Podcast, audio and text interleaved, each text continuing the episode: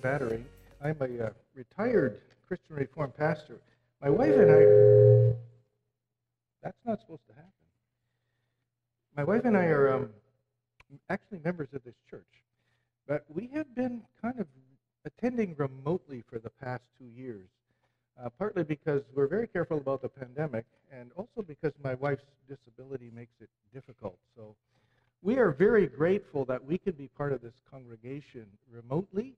And uh, so every Sunday we share uh, in the worship of this church. So you may not see us, but we're seeing you. Um, and the only time I'm not at church here is when I'm preaching out. And uh, that's actually happening a fair bit.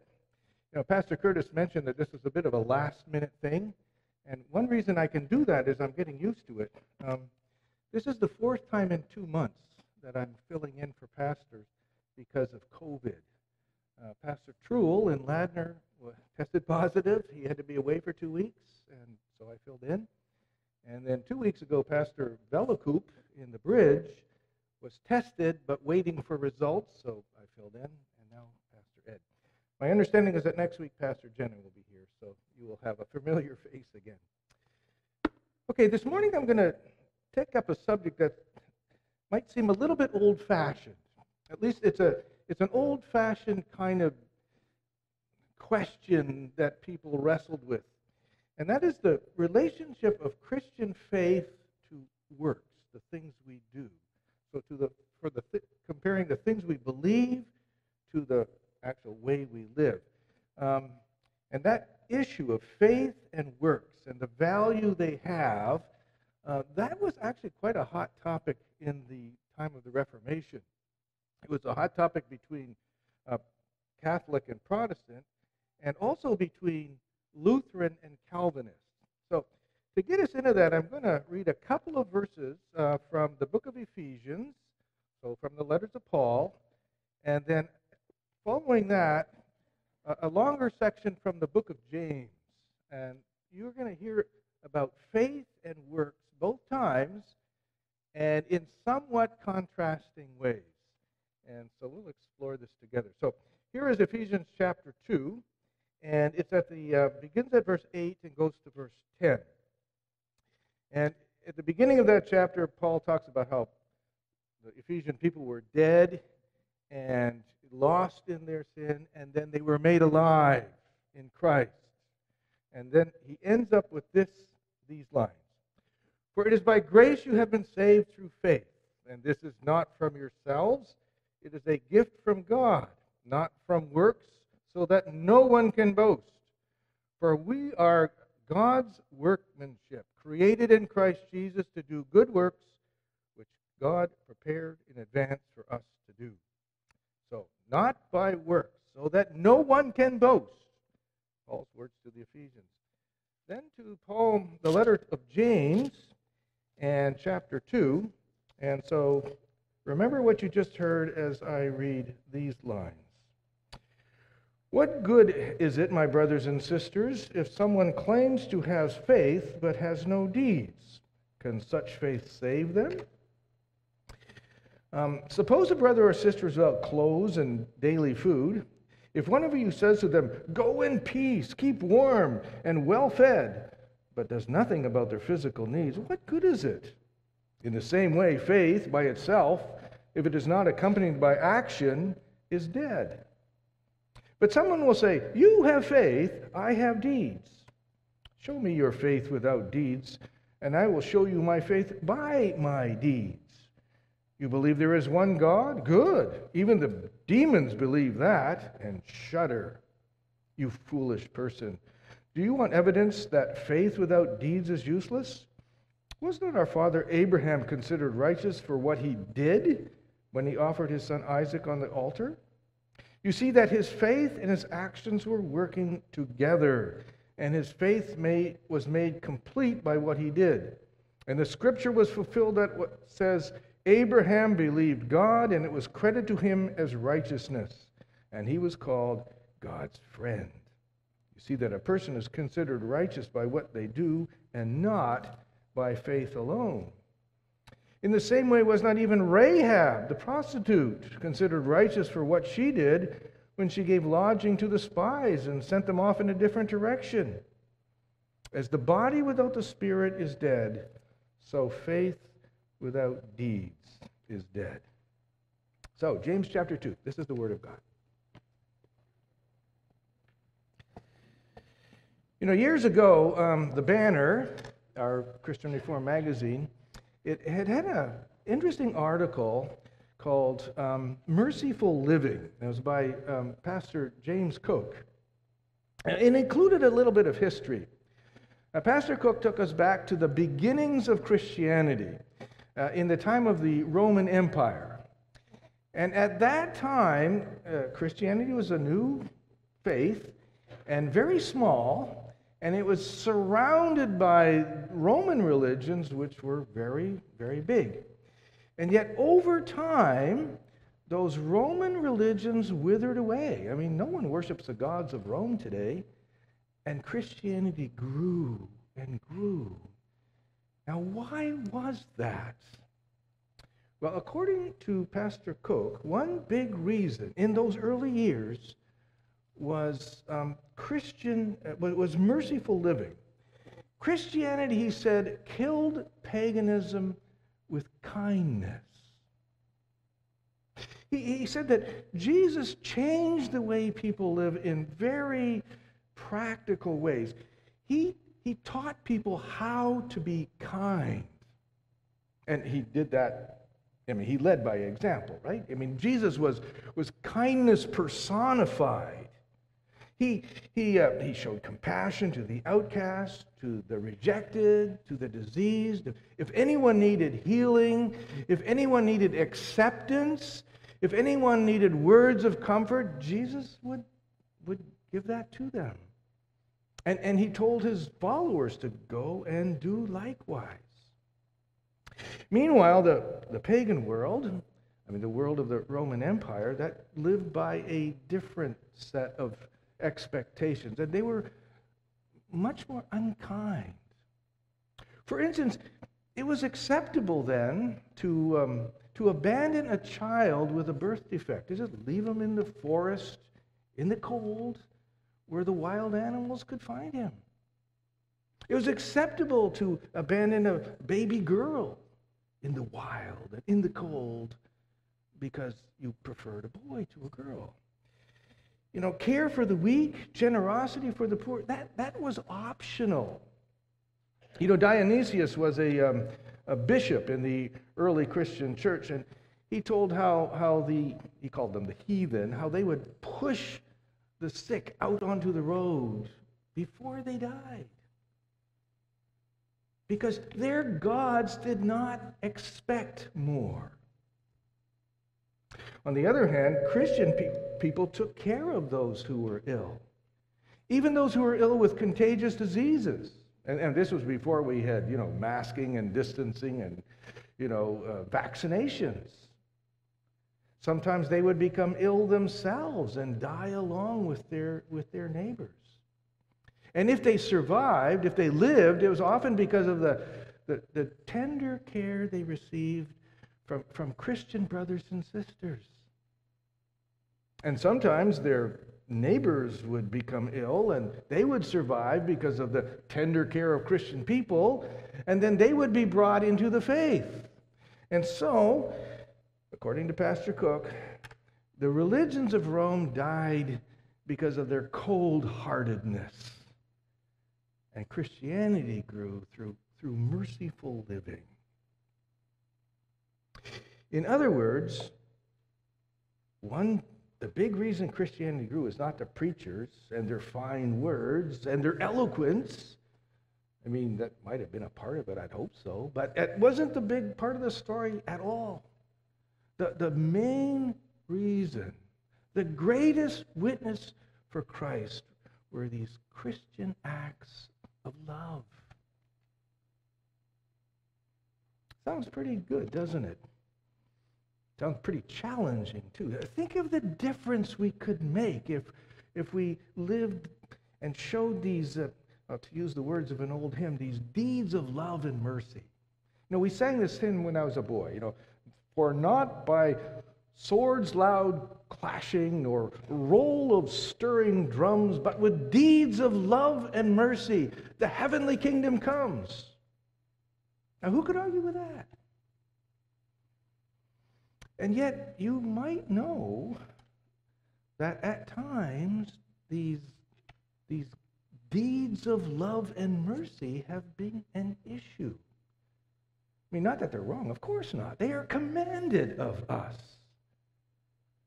But they can become an issue when we somehow use them or try to use them as a replacement for faith, as a substitute for Jesus himself. Then, we've got a problem. The old term for that is called works righteousness, and that is not a good thing. If I imagine that somehow the good that I do can, can make me right with God and, and, and bring me into his salvation, um, well, let's just say that's going to make the Apostle Paul very upset.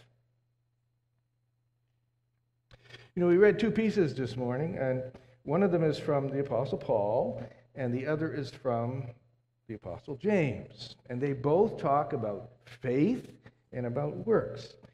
And from the sounds of it, they're, they disagree with each other. In Paul, our works, our, our, our, deeds of love and mercy are, are totally inconsequential. They're worth diddly. While in James, from the sound of it, they are essential. Now, should we sit these two down and make them sort out their differences?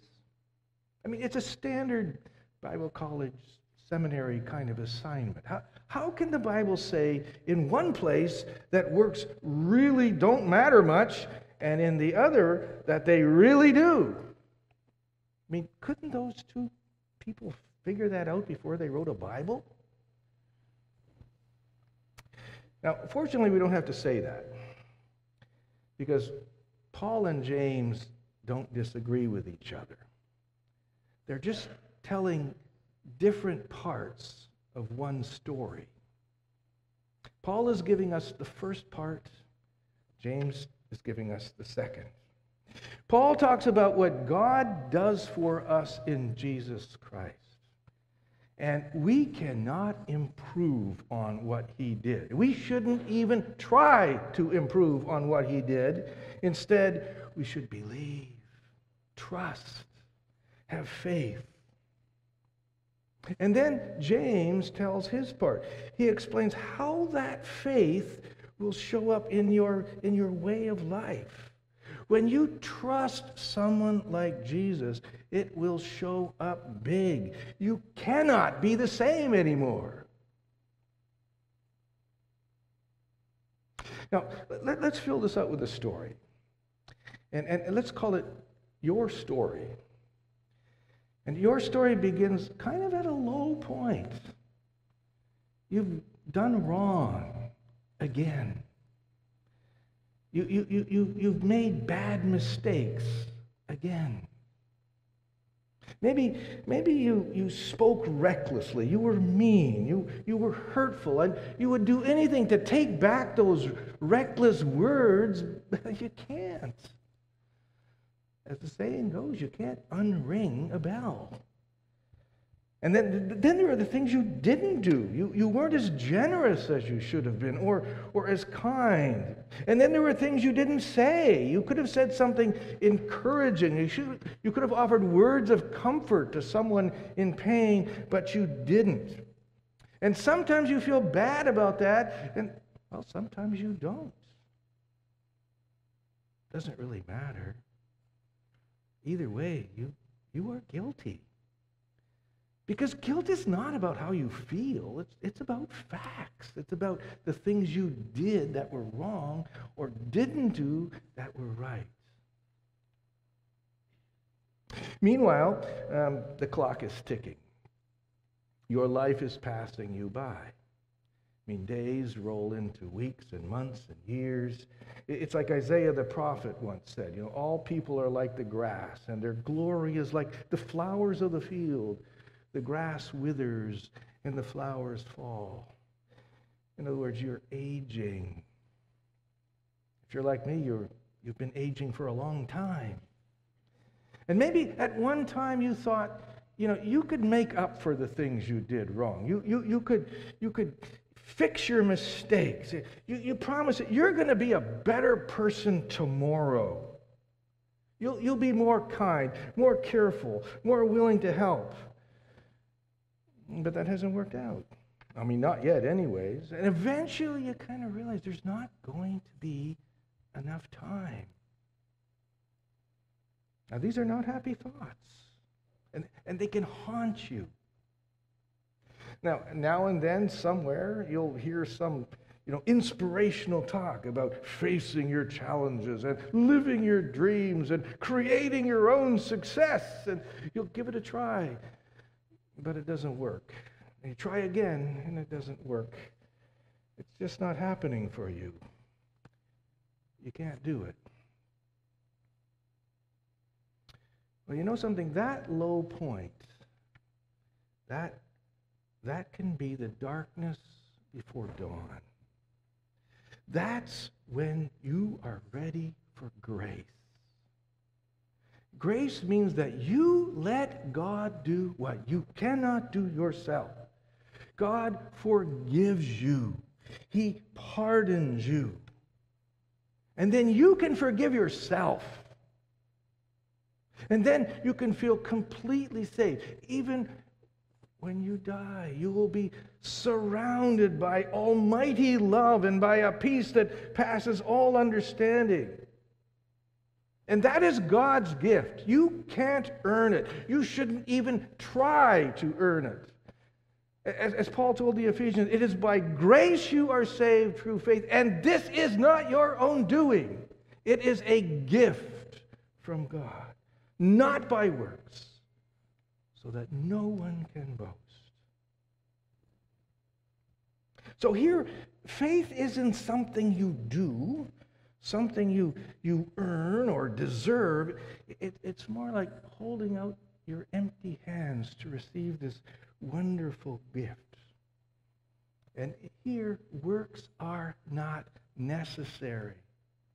In fact, at this point in the story, they're almost dangerous because they can somehow tell me that, you know, I somehow deserve what I'm getting here, that I've earned this. I, I, can become like the, the Pharisee in that story that Jesus told. He fasted and he prayed and he gave generously, you know, and, and therefore, you know, thank you, Lord, that I am not like other people. And I can tell myself, well, I do that too, and I go to church on Sunday, and so I deserve it, at least more than those robbers and evildoers over there. And if that's what you would think, Paul would step in and say, No, no, no, no. Works are worth nothing here. Depend on grace and grace alone. And you know something? James, this, you know, faith without works person, he would agree. But he'd also say that your story isn't finished. You, you, you, have to finish it now. And so he'd want to talk about the way faith affects you, how faith works on you. You, you trust in God and, and, and in his forgiveness, and it's a wonderful trust. It changes everything, doesn't it? It changes you. So now think of this the God who loves you and forgives you and embraces you, he's also the God who loves the poor, who wants to feed the hungry and give drink to the thirsty and be a friend to the lonely.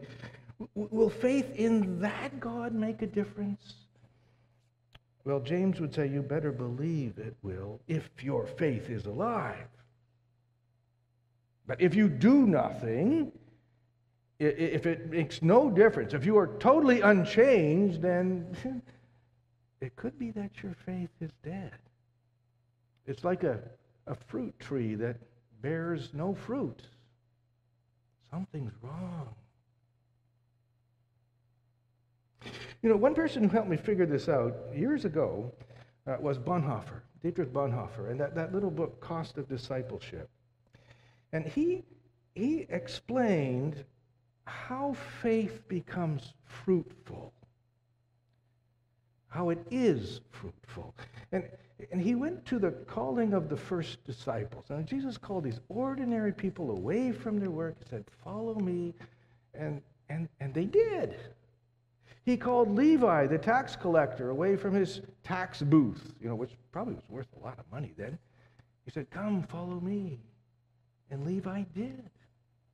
He called Peter, Andrew, James, and John away from their fishing boats. Might still have been on payments, you know. He said, Follow me. And they did. And why did they do that? They did it because they trusted Jesus. They had faith. Faith that life with Jesus was be better and, and, and, and, and more, they'd have a better future with Jesus than with their tax booths and their fishing boats. I mean, they might lose out financially, but in the ways that really matter, they, they, would, they would become rich. So their faith their faith in Jesus made them into followers of Jesus who would share in his works of love. Bonhoeffer also mentions this um, rich young man, the one who came to Jesus. How shall I inherit eternal life? And Jesus tells him, Well, go sell all you have and give to the poor, and then you will have treasure in heaven. In other words, you will be rich in the ways that really matter. But as, as you might recall, the rich young man wasn't able to do that. He, he, he couldn't leave his money and his stuff. And why not? Because oh, he's a greedy jerk or whatever. But, and that might be true. But at a deeper level, this is an issue of faith. He put faith in his money and his stuff. Faith made him important. His money and his stuff, that made him important. It, it, earned him respect. It made him happy. He couldn't give this up. He needed it. He depended on it. He trusted it. So think of, of our works, the way we live, as an expression of faith, our, the things we trust the most. And Christian works, you know, works that look like the things Jesus would do, they, they show that we believe in him. And we believe in his forgiveness and also in his kindness and his care for others and, and, and, and his concern for the poor and the outcast. So here, faith is not a replace. So works are not a replacement for faith. Instead, they, they, they make your faith visible and if you do none of the things that Jesus would do and care about none of the things Jesus would care about, well, then maybe you should pray for a, a new beginning and a new heart. You know, there's a famous story, and it comes out of the Second World War, about a man named Father Kolbe. Father Maximilian Kolbe. He was a priest, and he was interned in Auschwitz, that Nazi prison camp in, in Poland. He, he died in 1941. He died two weeks after there was an escape from Auschwitz. Now, the commander of that camp did not want people escaping, and to make sure it didn't happen again, he issued an order that for every prisoner that escaped, 10 others would die. The brutal order. And he meant it. And so on the day after the escape, he ordered the prisoners into the yard in their rows, and he counted off 10. They would die. Now, one of them was a Polish um, army officer. His name was Francis Gajowniczek. And when, his, when he was singled out, he, he just broke down. He wept. He said, My wife and my children, what, what, what will they do? And that's when Father Kolbe stepped up. He stepped out of his row. He approached the commander, took off his cap, and he said, I am, I am a priest, and I am old. I would like to take his place. He has a wife and children. And the commander was like shocked, and he said, What does he want, this fool? And Father Kolbe repeated himself. He said, I am a priest from Poland. I would like to take his place. I am old. He has a family. And the commander stared hard, and, and, and then he granted Father Kolbe's request. So Francis Gajowniczek went back into the ranks, and Father Kolbe, he was led away with the nine others to Building 13, to the starvation bunker. And there they were left without food and without water until they died. About two weeks in, there's still four of them still living, and the building 13 was needed for other purposes, so they were executed by lethal injection. Father Kolbe was 47 years old when he died. Not very old. Francis Gajowniczek, on the other hand, he survived the war. He returned to his family. And he lived to age 95. And when he died, when he finally died, his widow said, Now Francis has gone to be with Father Kolbe. Now, as you might imagine, from that day in the prison yard in Auschwitz, Gajowniczek felt enormous gratitude. He never forgot that day, and for the rest of his life, he never stopped talking about Father Kolbe and his sacrifice. I mean, and no wonder something like that has to stay with you until your very last breath. How could Gajowniczek possibly forget? How could he possibly be silent? To live because somebody else died. That, that, that, that always has to stay in your heart. And it always has to show up in the way you live. Well, think of it. That's us. Jesus took our place. How could we possibly forget? How, how, how can we not be changed? How can we not do the works of love that he did? So the early Christian church grew through these this through this merciful living. It grew out of faith, a deep faith in the good shepherd who laid down his life for the sheep. Do you know him? Do you believe in him? Really believe in him? How can you tell? Let's pray together. Dear Lord, our, your Son laid down his life for us. He took our place. He became the guilty one so that we could be the forgiven. Oh Lord, touch our hearts with the deepest gratitude and help us always to, to live as children of the redeemed children May that be reflected in our merciful living. And we pray it in Jesus' name. Amen.